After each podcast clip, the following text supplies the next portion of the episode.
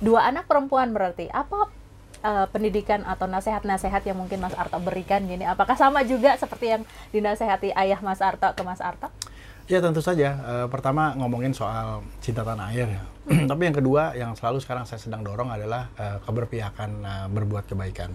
Hmm. Uh, mereka suka aneh nih kalau saya lagi jalan setir mobil misalnya lagi sama mereka, tiba-tiba ada ibu-ibu lagi jalan, saya berhenti, saya buka pintunya, bu masuk bu, gitu terus langsung, papa ngapain, papa ngapain gitu.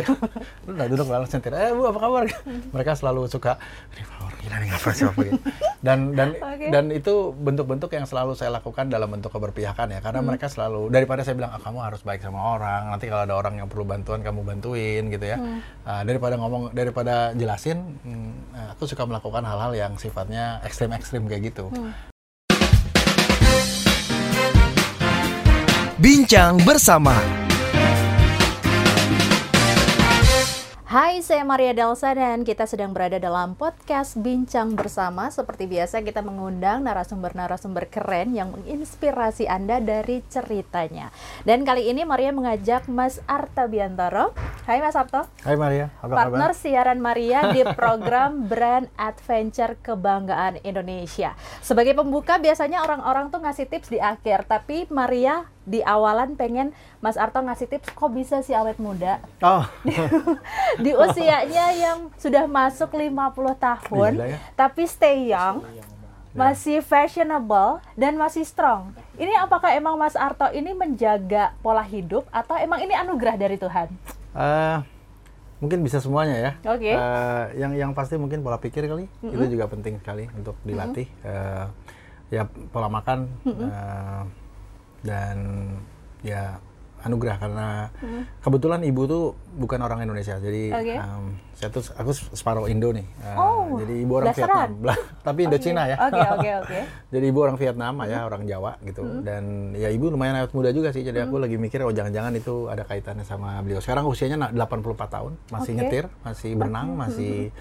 Masih main saham, masih mm-hmm. belanja online. Gitu, keren, gitu. keren, keren. Ya okay. mungkin mungkin uh, ada darahnya beliau juga. Mm-hmm. Tapi tetap olahraga juga, Mas Arta? Iya, iya, iya. Mm-hmm. Harus lah. Oke. Okay. Olahraga tuh kayak makan seminggu tiga kali gitu. Ma- makan? Ya kayak makan aja udah. Oke, oh, oke. Okay, okay. Setiap hari udah. Okay. Mm-hmm. Olahraganya apa itu, Mas Arta? Macam-macam sih. Ada basket, berenang, mm-hmm. uh, uh, kalestetik. Mm-hmm Yes, oke. Okay. Kalau kita ngomongin usia sekarang sudah 50 tahun ya Mas Arto. Hmm. Kita flashback deh ke umur uh, ke 40 tahun lalu ketika Mas Arto ini umur 10 tahun. Kegiatannya apa sih waktu anak 10 tahun yang lalu? Iya. Oh, uh, waktu umur 10 tahun. Aku suka main di got. Masa sih seorang Arto Biantara main bener, di got? Aku suka okay. main got. Aku um, yang menarik mungkin ya, hmm. uh, aku selalu suka melakukan hal yang yang selalu kontra dari apa yang teman-teman lain lakukan gitu. Okay, Jadi misalnya kalau hujan aku suka keluar malah. Hmm. Terus kalau ya suka main di got nyari ikan ikan gapi itu yang kecil-kecil tuh. Ikan uh, gapi. Tahu ikan gapi? Enggak tahu. Maria. Ikan Ceto yang, kali ya kalau bahasa ya, Jawa. Ikan yang belakangnya ada okay, okay. buntut terus buntutnya warna-warni itu loh. Oh iya iya uh, tahu tahu tahu tahu. Diambilin satu-satu terus uh, nyari keong gitu-gitu ya. Uh, ya 10 tahun yang lalu kan. Uh, dan ya dan bermain riang karena apa nggak ada digit nggak ada teknologi hmm, ya zaman dulu kan belum ada handphone dan sebagainya gitu ya, ya. tua banget sekarang hmm.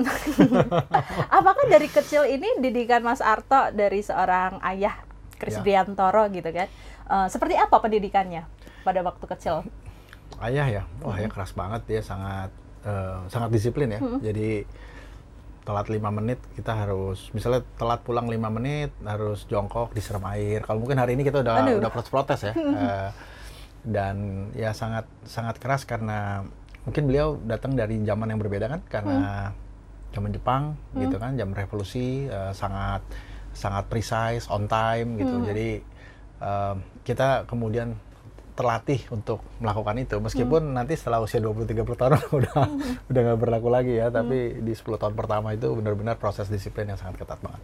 Hmm, ya, oke oke. Kalau waktu kecil tuh dulu cita-citanya apa sih Mas Arto? Kalau boleh tahu? Apakah sama? Sama seperti anak-anak kecil lain, mau hmm. jadi astronot, mau oh, jadi iya? dokter, mau jadi hmm. tentara. Uh, tapi kemudian uh, ya setiap orang nanti akan menemukan jalannya sendiri-sendiri. Hmm. Uh, biasanya mulai dari pengalaman-pengalaman, tapi memang masa kecil itu sesuatu yang sangat uh, apa 10 tahun pertama itu sangat fundamental sekali hmm. ketika kita uh, tumbuh dalam lingkungan baik keluarga ataupun tetangga hmm. ataupun sekolah ya misalnya. Uh, salah satu yang sampai hari ini aku suka pegang itu adalah uh, semangat keberpihakan. Jadi hmm. contohnya misalnya kalau aku suka kan suka ada istilah tuh. Hmm. Kalau mau sukses bergaul, bergaulah dengan orang-orang pintar, hmm. orang-orang sukses hmm. gitu. Jadi jadi itu tidak berlaku buatku. Jadi kalau kita mau uh, sukses bergaulah dengan orang-orang yang kemungkinan tidak sukses. Hmm. Jadi dari kecil misalnya uh, kalau lagi bertanding uh, basket atau sepak bola, aku selalu memilih tim yang kemungkinan besar akan kalah. Oke. Okay. Jadi kalau mau bertanding nih, oh lihat dulu hmm. mana yang paling cupu, mana yang paling kemungkinan kalah, ah, itu dia kemungkinan kalah. Hmm. Aku bergabung sama yang mungkin kalah. Okay. Bukan yang yang yang pasti menang. Hmm. Kenapa? Karena bergabung dengan yang kalah, ketika kita menang, hmm. rasanya lebih menang daripada yang udah pasti menang. Yes, betul. Hmm. nah, jadi uh, mindset dan cara berpikir itu kulatih sampai hari ini, sampai kemudian mungkin berpihak kepada eh, brand-brand lokal hmm. atau kemudian melakukan berbagai macam inisiatif seperti Extreme Impact hmm. itu kemudian menjadi sebuah apa uh, energi baru ya karena hmm.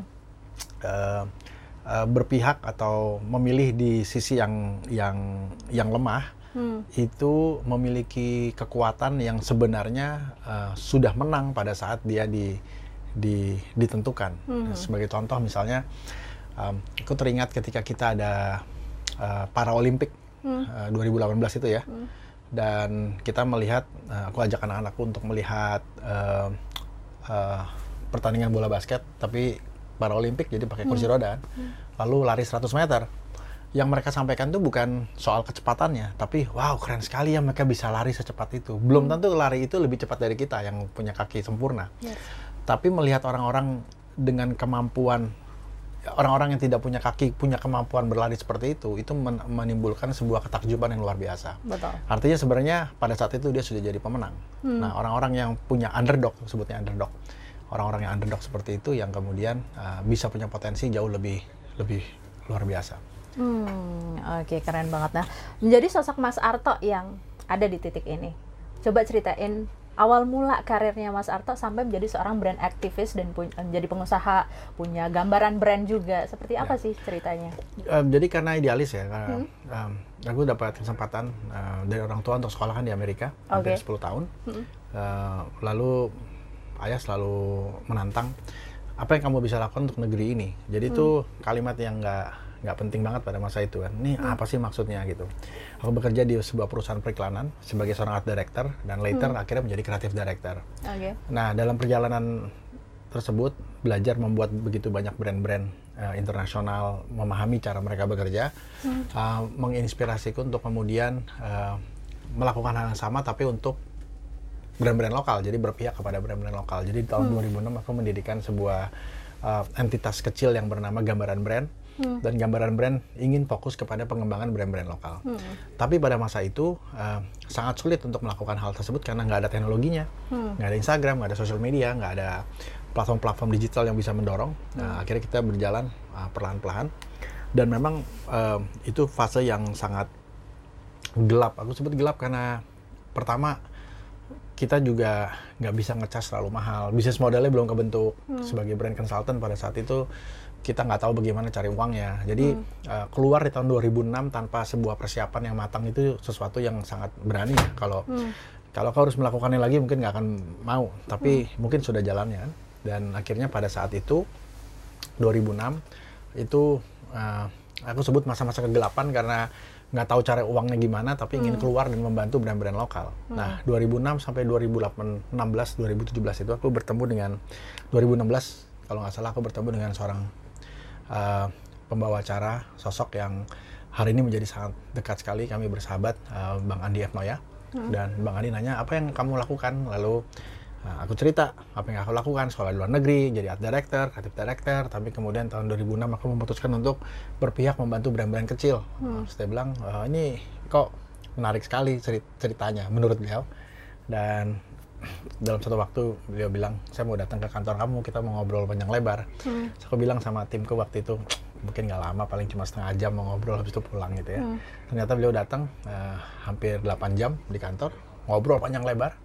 Uh, dan sebulan kemudian kalau nggak salah uh, Bang Andi mengajak saya untuk uh, masuk ke dalam sebuah program televisi beliau yang namanya Big Circle hmm. bersama dengan mentor-mentor pada saat itu. Jadi baru ngerti istilah mentor ya pada saat itu juga ya. Dan banyak sekali mentor-mentor yang jadi idola saya pada waktu itu. Ada uh, William Tanuwijaya, Rani hmm. Suwardono, Billy Boon, Veronica Kolendam, Danton Siombing, Yoris Sebastian, uh, apa namanya uh, uh, Ben Subiakto, yang yang waktu itu baru tahunya dari dari gambar-gambar aja ya. Hmm. Akhirnya kita bergabung dari satu program itu. Program itu nggak berjalan lama, uh, mungkin sekitar dua tahun. Uh, lalu uh, setelah program selesai, uh, aku ngomong sama Bang Andi, Bang, aku hmm. mau punya program televisi sendiri dong. Uh, apa namanya? Uh, apa namanya kayak judul buku ya? Okay. Uh, uh, apa namanya? Namanya Brand Adventure. Hmm. Konsepnya apa? Konsepnya adalah aku mau naik sepeda motor keliling Indonesia dan mengangkat narasi tentang brand-brand lokal yang hmm. belum ditemukan dan kemudian mengangkatnya ke layar kaca. Oke, okay, good idea. Uh, akhirnya kita eksekusi dan itulah kemudian dunia televisi menjadi lebih akrab ya. Uh, Aku mulai sering masuk ke televisi, punya program sendiri, lalu biasanya diundang di berbagai acara televisi yang berhubungan dengan topik nasionalisme atau hmm. branding, kreativitas, kewirausahaan. Uh, sampai dalam perjalanan itu satu-satu teman-teman mulai kontak kenalan dari berbagai daerah. Salam kenal Mas Sato, saya melakukan apa yang Mas Sato lakukan juga saya apa sharing tentang banyak brand lokal tapi di kota saya sendiri gitu. Hmm. Nah, aku kumpulkan mereka tuh setelah satu tahun program televisi berjalan, ternyata ada sekitar 20 orang yang memiliki ketertarikan yang sama. Hmm. Ketertarikan ini yang menyatukan kami karena kami punya semangat yang sama untuk membangun brand-brand lokal. Hmm. Tahun kedua jumlahnya bertambah jadi 40, tahun ketiga jumlahnya jadi 80 dan hari ini kami punya 120 aktivis di 67 kota di seluruh Indonesia yang kami sebut Indonesia Brand Activist Network. Hmm. So ini adalah uh, sekelompok orang-orang yang secara individu bergerak mengembangkan brand-brand lokal di kota-kota mereka masing-masing dengan berbagai macam permasalahannya. Nah, jadilah kemudian ini menjadi sebuah jejaring perkumpulan yang uh, terus membesar uh, dan kita mulai bekerja sama dengan banyak pihak ingin berdampak menyelesaikan berbagai masalahan dengan pendekatan brand. Gitu. Hmm. Gitu. Makanya sebagai aktivis uh, kegiatan kami macam-macam. Kadang-kadang hmm. bisa nulis buku, bisa hmm. membuat brand, bisa membuat movement, bisa uh, bisa menjadi moderator atau hmm. punya acara radio. Yes, oke. Okay. Dengan menjadi seorang brand aktivis, keresahan-keresahan apa saja yang sudah Mas Arto temukan dari para pelaku brand-brand lokal ini, Mas, yang memang harus jadi perhatian pemerintah banget ini, gitu? Ya, um, kami punya 53 program ya tersebar hmm. di lintas kota yang masing-masing memang um, pertama syarat untuk menjadi seorang aktivis dia harus memiliki inisiatif. Jadi hmm. kalau dia punya inisiatif maka dia boleh menjadi aktivis. Biasanya inisiatif dimulai dari uh, kegelisahan. Hmm. Jadi um, kami sekarang banyak sekali turun ke berbagai bidang-bidang yang memang kemudian sangat relevan dengan isu yang ada di tempat itu, misalnya isu budaya, hmm. uh, pemberdayaan perempuan, pengembangan pesantren, uh, pengembangan anak muda, isu disabilitas, uh, hmm. uh, isu uh, ekonomi tentu saja. Uh, jadi banyak industri-industri uh, baru yang kemudian tumbuh berkembang menjadi bagian-bagian yang memang harus kita support. Uh, apa proses pertumbuhannya dengan pendekatan brand dan itu yang kemudian dilakukan oleh para aktivis kami jadi aktivis kami nggak semuanya hanya fokus ke UMKM misalnya ada yang di. UMKM ada juga yang disabilitas ada juga yang di tadi ya uh, bicara soal women empowerment pemberdayaan perempuan uh, ada juga yang di pesantren sehingga hmm. kita memiliki uh, kekayaan dalam uh, proses uh, pengembangan brand dalam ranah-ranah atau topik-topik yang spesifik seperti tadi. Hmm, gitu gitu. Oke, berarti juga ini berdampak pada sosial yang lebih besar lagi ya keinginannya ya. Iya betul, karena brand hari ini kan adalah sebuah tools ya, sebuah hmm. alat yang kita bisa gunakan untuk mau menyelesaikan apa gitu. Hmm. Nah itulah yang kemudian menjadi unsur pembedanya. Hmm. Meskipun sering kali banyak orang menggunakan brand untuk kepentingan bisnis, itu nggak salah. Tapi brand can be used beyond hanya hmm. sekedar mendapatkan cuan misalnya atau menghasilkan keuntungan itu udah pasti tapi kita bisa tarik lagi brand misalnya untuk menggerakkan banyak orang, untuk melakukan movement, untuk membuka pikiran, hmm. mengubah sudut pandang gitu. Dan hmm. bahkan itu yang lebih menakutkan kalau kita mempelajari brand, hal yang paling kuat yang bisa dilakukan oleh brand adalah dia mengubah sudut pandang. Hmm, betul. Salah satu uh, bentuk eksekusi nyata dari sudut pandang adalah membeli produk kita. Hmm. Jadi membeli produk kita adalah hasil dari perubahan uh, apa namanya membuka sudut pandang. Hmm. Dan itu brand itu dia harus tanggung jawab ya atas produk yang dia jual itu ya. Ya, nah, ya, ya. oke oke. Mas Arto, pernah nggak sih merasa jenuh dengan segala kegiatan dan juga aktivitas Mas Arto?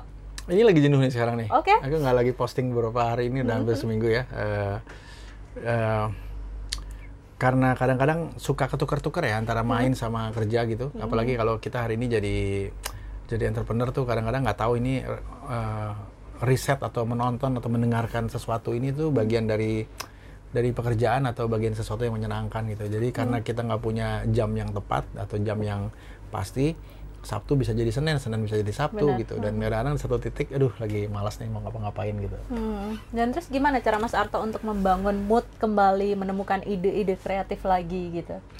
Eh, ada satu apa eh, pembelajaran yang selalu bilang misalnya eh, seberat apa sih gelas ini gitu lupa siapa yang pernah baca dan orang bilang eh, berat enggak berat enggak gitu jawabannya sangat tergantung tergantung dari seberapa lama kita memegang gelas ini jadi kalau kita pegangnya 24 jam ya ini akan jadi terasa berat. Jadi sekali-sekali kita perlu meletakkan gelas ini saja sih.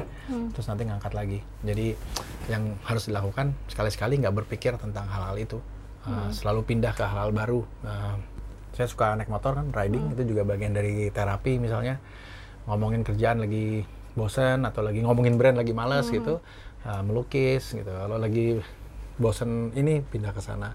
Nah, Oke, berarti melakukan berbagai kegiatan juga ya? ya. Ya, dengan tadi salah satunya adalah riding. Punya koleksi motor berapa?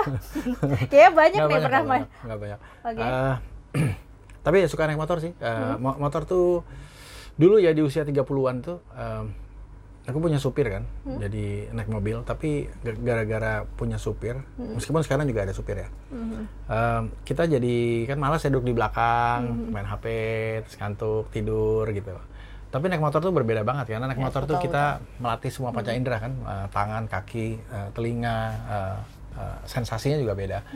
Jadi kalau kita melihat banyak orang-orang di luar negeri sana di usia yang 60-70 tahun tuh masih naik motor karena memang memang relevan sekali gitu. Itu bagian cara kita untuk bisa awet muda salah satunya naik motor. Jadi eh, ya paling kalau di Indonesia agak hitam-hitam aja ya. Jadi Touring terjauh ke mana nih Mas Arto? terus nggak jauh ya. Aku pernah dari nggak jauh-jauh sih paling ke Kebumen gitu. Ke Jawa Tengah. lumayan sih. Pernah ya naik sepeda sampai Semarang juga yang kemarin Iya, iya, ya, iya, ya. iya, Itu iya. seru ya? Gimana ceritanya? Seru seru. Eh, itu itu lagi-lagi ya eh, bagaimana kita menggunakan ilmu brand untuk untuk berpihak kepada yang yang perlu kita support dan kita bantu. Eh, Kemarin kita melakukan perjalanan dari Jakarta ke Semarang Semarang. tiga hari tiga malam eh, untuk meng- mengangkat narasi tentang Cornelia Della Syndrome, sebuah kelainan langka yang sekarang diidap lebih dari 150 anak di seluruh Indonesia dan jumlahnya terus bertambah Uh, dan mereka memang perlu support uh, pemahaman dari masyarakat tentang apa itu Cornelia Della Syndrome dan salah satu yang ingin kita dorong adalah uh, bagaimana pemerintah bisa uh, mengakui dan kemudian kita membangun relasi dengan banyak pihak. Hmm. Nah salah satu yang kita lakukan untuk membangun awareness, uh, aku naik sepeda aja dari Jakarta nggak nggak aja sih tapi dari Jakarta ke Semarang uh, sejauh 480 km uh, dengan tujuan untuk melakukan itu. Dan Extreme Impact sekarang menjadi sebuah tools kami juga another movement yang kami buat di Gambar dan Brand Group untuk mengajak lebih banyak orang untuk melakukan sesuatu dalam bentuk yang ekstrim dengan cara yang cara yang berbeda tapi dengan tujuan kebaikan. Oke. gitu. Dan uh, sekarang kita sedang mempersiapkan another extreme impact untuk uh, jadi sekarang kita mulai istilahnya kita sebut ekstremis. Sekarang sudah mulai bergabung beberapa ekstremis ekstremis Oke. baru. Seorang ibu yang akan naik kursi roda misalnya untuk membangun narasi tentang uh, uh, apa namanya uh, uh, ruang disabilitas yang ramah publik misalnya gitu. Nanti Desember kalau jadi uh, aku juga akan melakukan another uh, extreme. Ekstrim. uh, mau berdiri 24 jam stand up against uh, domestic violence. Wow. Gitu. Nggak tahu deh bisa atau enggak Di mana itu Mas? Hagut aja tuh. Belum belum belum kita pikirin. Uh, kita lagi proses persiapan sama Wow, 24 jam berdiri. uh, Mas Arto berarti. ya Mas Harto dan teman-teman lah Mario juga lah Sejam udah pingsan kayaknya. Uh, Tapi oke boleh dicoba sih. Ya, yang menarik ya sebenarnya gini. Waktu kami melakukan Extreme Impact, uh, aku harus naik sepeda tuh ya dari Betul, Jakarta ke Semarang. Tahu nggak? Aku nggak latihan sama sekali, nggak ada persiapan, Nggak ada sama, persiapan sekali. sama sekali. Jadi uh, kekuatan dari pikiran itu sangat kuat banget. Sama ketika pernah nggak sih ngeliat ibu-ibu bisa ngedorong mobil saat karena anaknya misalnya terjebak di mana gitu ya. Ada hal-hal yang sangat eh, sangat apa ya sangat luar biasa yang bisa terjadi ketika kita menggunakan eh, kekuatan sugesti kita untuk melakukan sesuatu. Dan itu terjadi di extreme impact ya. Eh, bayangkan kalau kita seorang ibu tiba-tiba bangun jam 2 jam 3 pagi untuk ngurus bayi kita yang baru lahir, orang akan bilang aduh kasihan ya nggak bisa tidur ya gitu-gitu. Tapi bagi ibu itu dia tidak pernah merasa itu sebagai sesuatu yang menyakitkan gitu kan. Hmm, betul. Karena eh, tujuan dan purpose-nya sangat jelas sekali. Hmm. Nah, sama ketika kita harus eh, naik sepeda jauh dan belum pernah dilakukan, sakitnya tetap terasa, pegelnya terasa. Tapi kita tidak melihat itu sebagai sesuatu yang menyakitkan karena kita punya clear purpose and vision. Goals-nya itu tadi. Nah, eh, itu yang menarik di Extreme Impact kita bisa menemukan orang-orang yang yang mungkin ke depan akan melakukan hal-hal yang extraordinary yang sebenarnya mereka belum pernah lakukan dan justru kalau misalnya dia seorang pesepeda lalu melakukan kegiatan bersepeda itu hal yang yang umum ya. Nah, justru yang di- didorong oleh Extreme Impact adalah melakukan hal yang pernah belum pernah dilakukan untuk tu- dengan ekstrim gitu. Dengan tujuan kebaikan. Dan ya jelas berdiri 24 jam belum pernah aku lakukan. Jadi kita coba aja dan Oke. seberapa kuat pemikiran itu. Tapi kan banyak literatur banyak banyak eh, apa eh, pembelajaran yang kita harus siapkan. Misalnya berat badan harus mulai dikurangin kemudian eh, melatih kekuatan eh, otot ke bawah pinggul ke bawah terus kemudian harus bergerak supaya tidak apa tidak kram dan lain-lain. Jadi hal-hal itu tetap harus dipelajarin ya. Nanti pada hari hanya ya tinggal kuat-kuatan mental aja. Yes, oke oke. Dan Mas Arto ini juga baru saja menelurkan satu buah karya buku. Oh ya? Judulnya adalah namanya apa? Namanya apa sih Mas? Namanya apa? Kenapa judulnya namanya apa? Eh, karena buku, buku itu em, diinspirasi oleh kakak yang sekarang udah nggak ada tapi Oh, iya? kakak. Dan kakak bilang eh dia panggil panggil panggil aku adek dek aku mau bikin sesuatu tapi aku nggak tahu namanya apa. Eh, ada nggak sih buku yang bisa membahas tentang itu?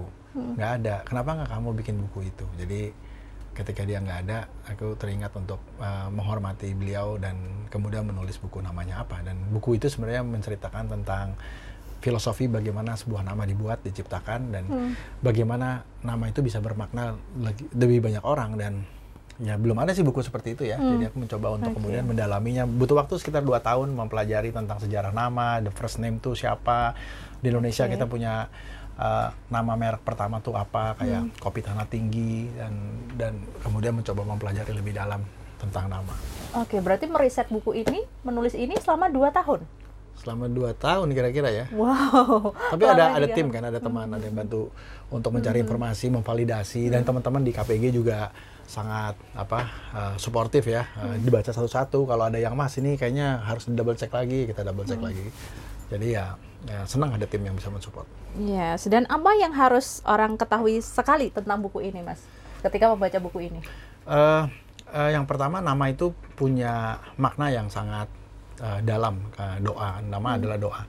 Jadi em, yang mereka harus pahami pertama nama nggak bisa diubah kecuali kita berbuat salah. Ada beberapa brand yang dalam buku itu saya ceritakan eh, berbuat dosa dalam tanda petik dan nggak ada cara untuk mengubahnya Ke- kecuali melakukan rebranding istilahnya. Nah tapi bre- rebrand itu kan mahal sekali ya. Jadi daripada merebranding, mendingan nama itu dihilangkan, bikin nama baru dengan uh, service atau uh, jasa sejenis misalnya begitu. Nah maka memahami nama, bagaimana nama itu bisa memperkuat dan membangun itu uh, menjadi menjadi sangat penting sekali. Karena satu-satunya yang yang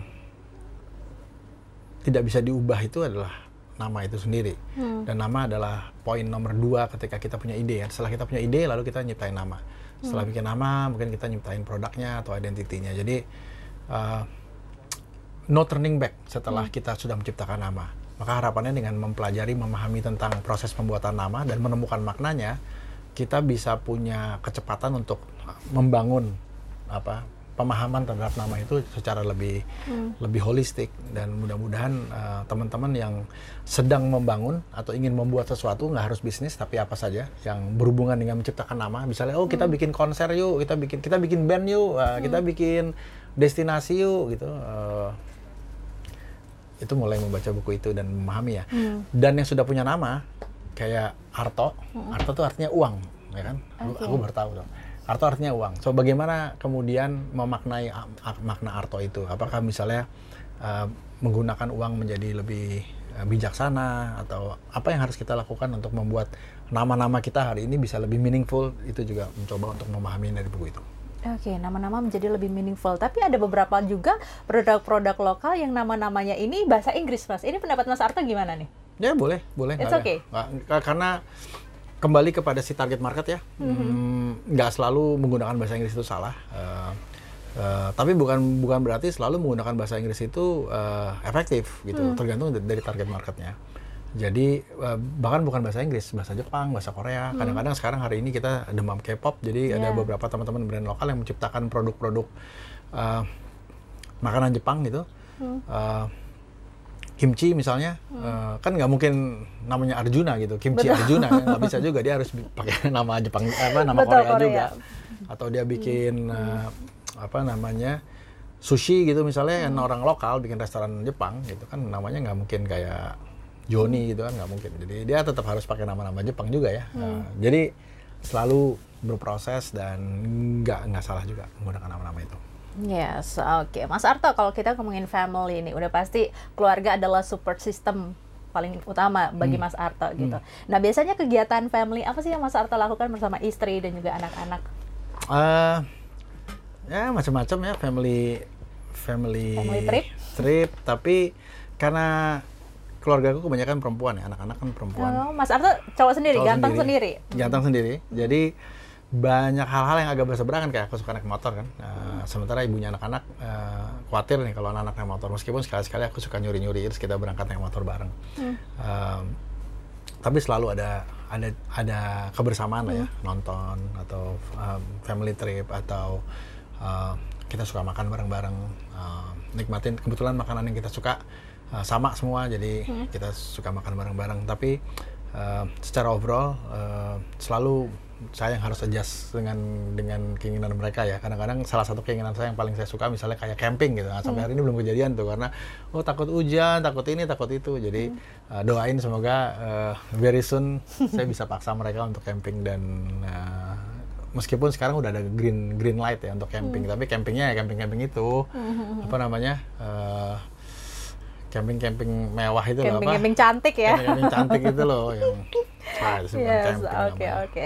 Menjadi eh, laki-laki paling ganteng sendiri di rumah gitu kan dengan tiga cewek ini bagaimana Mas Arto menghadapinya? Apakah setiap hari mendengarkan kerewelan para ciwi-ciwi ini, cewek-cewek ini? Ya pastinya lah ya. Eh, ya tentu juga nggak nggak biasa karena saya sekolah di sekolah yang cowok semua dari SMP SMA eh, semua laki-laki gitu kan. Jadi sangat jarang sekali berinteraksi sama perempuan sebenarnya. Eh, jadi ketemu perempuan tuh kadang-kadang suka belum apa belum biasa ya karena karena karena background kan. Jadi yang selalu saya katakan 10 tahun pertama 20 tahun pertama dalam hidup kita tuh sangat menjadi sangat fundamental sekali.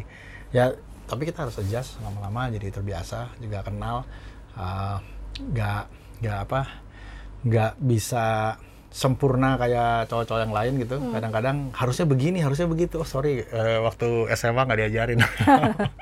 Dan dan SMA tuh sangat kuat sekali ya nggak tahu kenapa eh, latar belakang SMA itu. Eh, ya di mana pun SMA kita ya SMP SMA tuh saya lebih aku lebih kuat di di memori SMA dibandingkan memori kuliah gitu. Jadi teman-teman SMA sampai hari ini masih masih suka nongkrong bareng suka ngobrol bareng. Ya sayangnya semuanya laki-laki kan. Jadi kalau udah ketemu laki-laki ya ngomongnya ya udah gaya laki-laki semua ada gitu. Jadi Yes.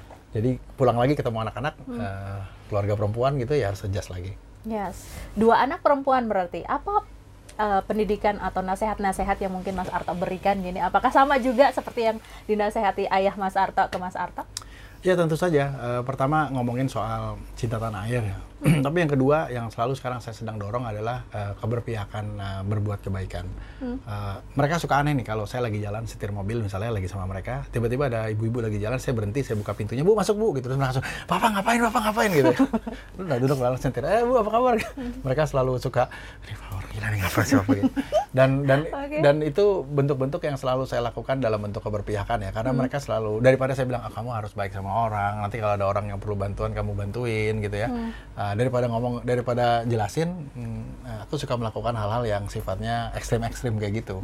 Ah, misalnya kayak orang jualan majalah gitu kan, lampu merah, uh, terus buka kaca gitu kan, uh, ya buat apa beli majalah juga kadang-kadang, eh beli koran ya, Pak itu hitung berapa jumlah korannya gitu, uh, terus dia hitung satu satu satu satu satu satu, uh, ya udah Pak. Dikasih uangnya, kasih kasih ke anak-anak, nanti next time mereka belajar untuk melakukan hmm. hal yang sama, ngapain beli koran banyak-banyak gitu, sebenarnya kita juga nggak akan baca koran itu. Tapi kadang-kadang mereka harus belajar tentang keberpihakan kemudian uh, empati dan itu yang mungkin hari ini kita butuhkan dari anak-anak kita yes, atau yang ingin betul. kita tanamkan ke anak-anak kita adalah bagaimana kita bisa melihat empati simpati pada orang lain sebagai modal dasar kita untuk bisa jadi modal pendidikan uh, ke depan. Uh, karena kita butuh orang-orang yang seperti itu ke depan. Jadi hmm. dan itu mendorong kami juga di, di kantor di perusahaan. Kami juga harus uh, uh, dulu kami menyebut diri kami brand consultant ya. Tapi sekarang kami menyebut diri kami impact enabler jadi apa pun yang harus kita lakukan sebagai bisnis harus berdampak kepada yang sedang kita lakukan. Kalau nggak ada dampaknya cuma tolong dong bikinin hmm. hotel saya supaya lebih bagus gitu kan. Hmm. kita punya beberapa project bikin hotel bikin mall.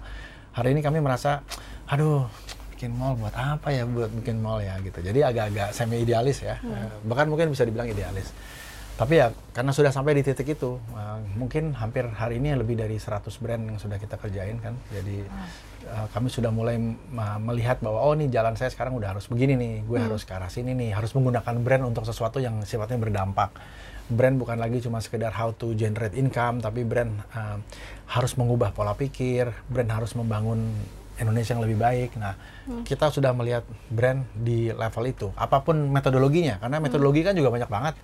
Ada pendekatan A, B, C, bahkan teman-teman lokal juga punya pendekatan. Kita bisa pakai semua pendekatan itu, tapi yang kemudian menjadi penting hmm. adalah mau diapain hmm. uh, keilmuan itu, untuk apa, uh, purpose-nya apa. Nah, kita sekarang lebih banyak ingin mendorong orang-orang untuk menggunakan brand for a good purpose. Yes, oke. Okay. Terakhir Mas Arto, apa sih harapan dan juga mimpi Mas Arto mungkin yang akan dicapai dalam waktu dekat dan kalau memasuki masa pensiun nanti Mas Arto ingin menghabiskan oh, waktu di mana? Aku nggak tahu kalau harus pensiun. Emang ada ya istilah pensiun ya? Siapa tahu nanti ketika sudah memasuki usia-usia yang lebih gold lagi, ingin menghabiskan waktu di mana? Apakah tetap di Jakarta, di Cibubur atau? Itu pertanyaan bagus, Maria. Aku belum pernah mikirin itu ya. Uh, mungkin harus aku pikirin ya. Tapi kami punya root ya ayah ayah kan lahir di Magelang jadi kami punya root di kota Magelang um, tapi belum tahu mau ngapain hmm, mungkin yang lebih penting kemudian adalah um, hari ini um, uh, bagaimana kita bisa mengakselerasi pemahaman tentang tentang dampak kebaikan ke lebih banyak orang uh, hmm. Kami sekarang lagi mencoba untuk uh, uh, bekerja sama dengan anak-anak muda, dengan uh, di kantor maupun di ekosistem yang yang lain untuk kemudian kalau kita melihat era atau waktu ya uh, katakanlah tadi 20 30 kita belajar 30 40 kita membuktikan 40 ke 50 kita kemudian uh, apa namanya mempertajam dan 50 ke 60 itu kita menyebarkan jadi hmm. Sekarang mungkin era-era di mana kita harus melihat uh, hal-hal baik kita harus sebarkan, harus kita dorong agar kita punya generasi-generasi baru, termasuk tadi sifat-sifat empati tadi. Hmm. Jadi saya nggak tahu, aku nggak tahu harus pensiun atau enggak ya. Mungkin kalau kalau kalau ngambil istilah dari Rumi, Rumi akan bilang bahwa uh, sebelumnya uh, saya saya pintar dan saya ingin mengubah dunia. Sekarang saya bijaksana dan saya ingin mengubah diri saya sendiri. Oke, okay. thank you Mas Arta untuk sharingnya. Berbincang bersama, sukses sukses selalu. Semoga uh, campaign-campaign Extreme Impact-nya juga berjalan gambaran brandnya juga. Dan brand adventure. Ya? Iya, brand adventure kebanggaan Indonesia juga. Jangan lupa didengarkan. Setiap hari Rabu jam 8 malam bersama Mas Arta Biantoro dan narasumber-narasumber keren lainnya. Saya Maria Dalsa dan juga Mas Arta Biantoro pamit undur diri. Dan terima salam nasional kita sekali merdeka tetap merdeka, merdeka. Bincang bersama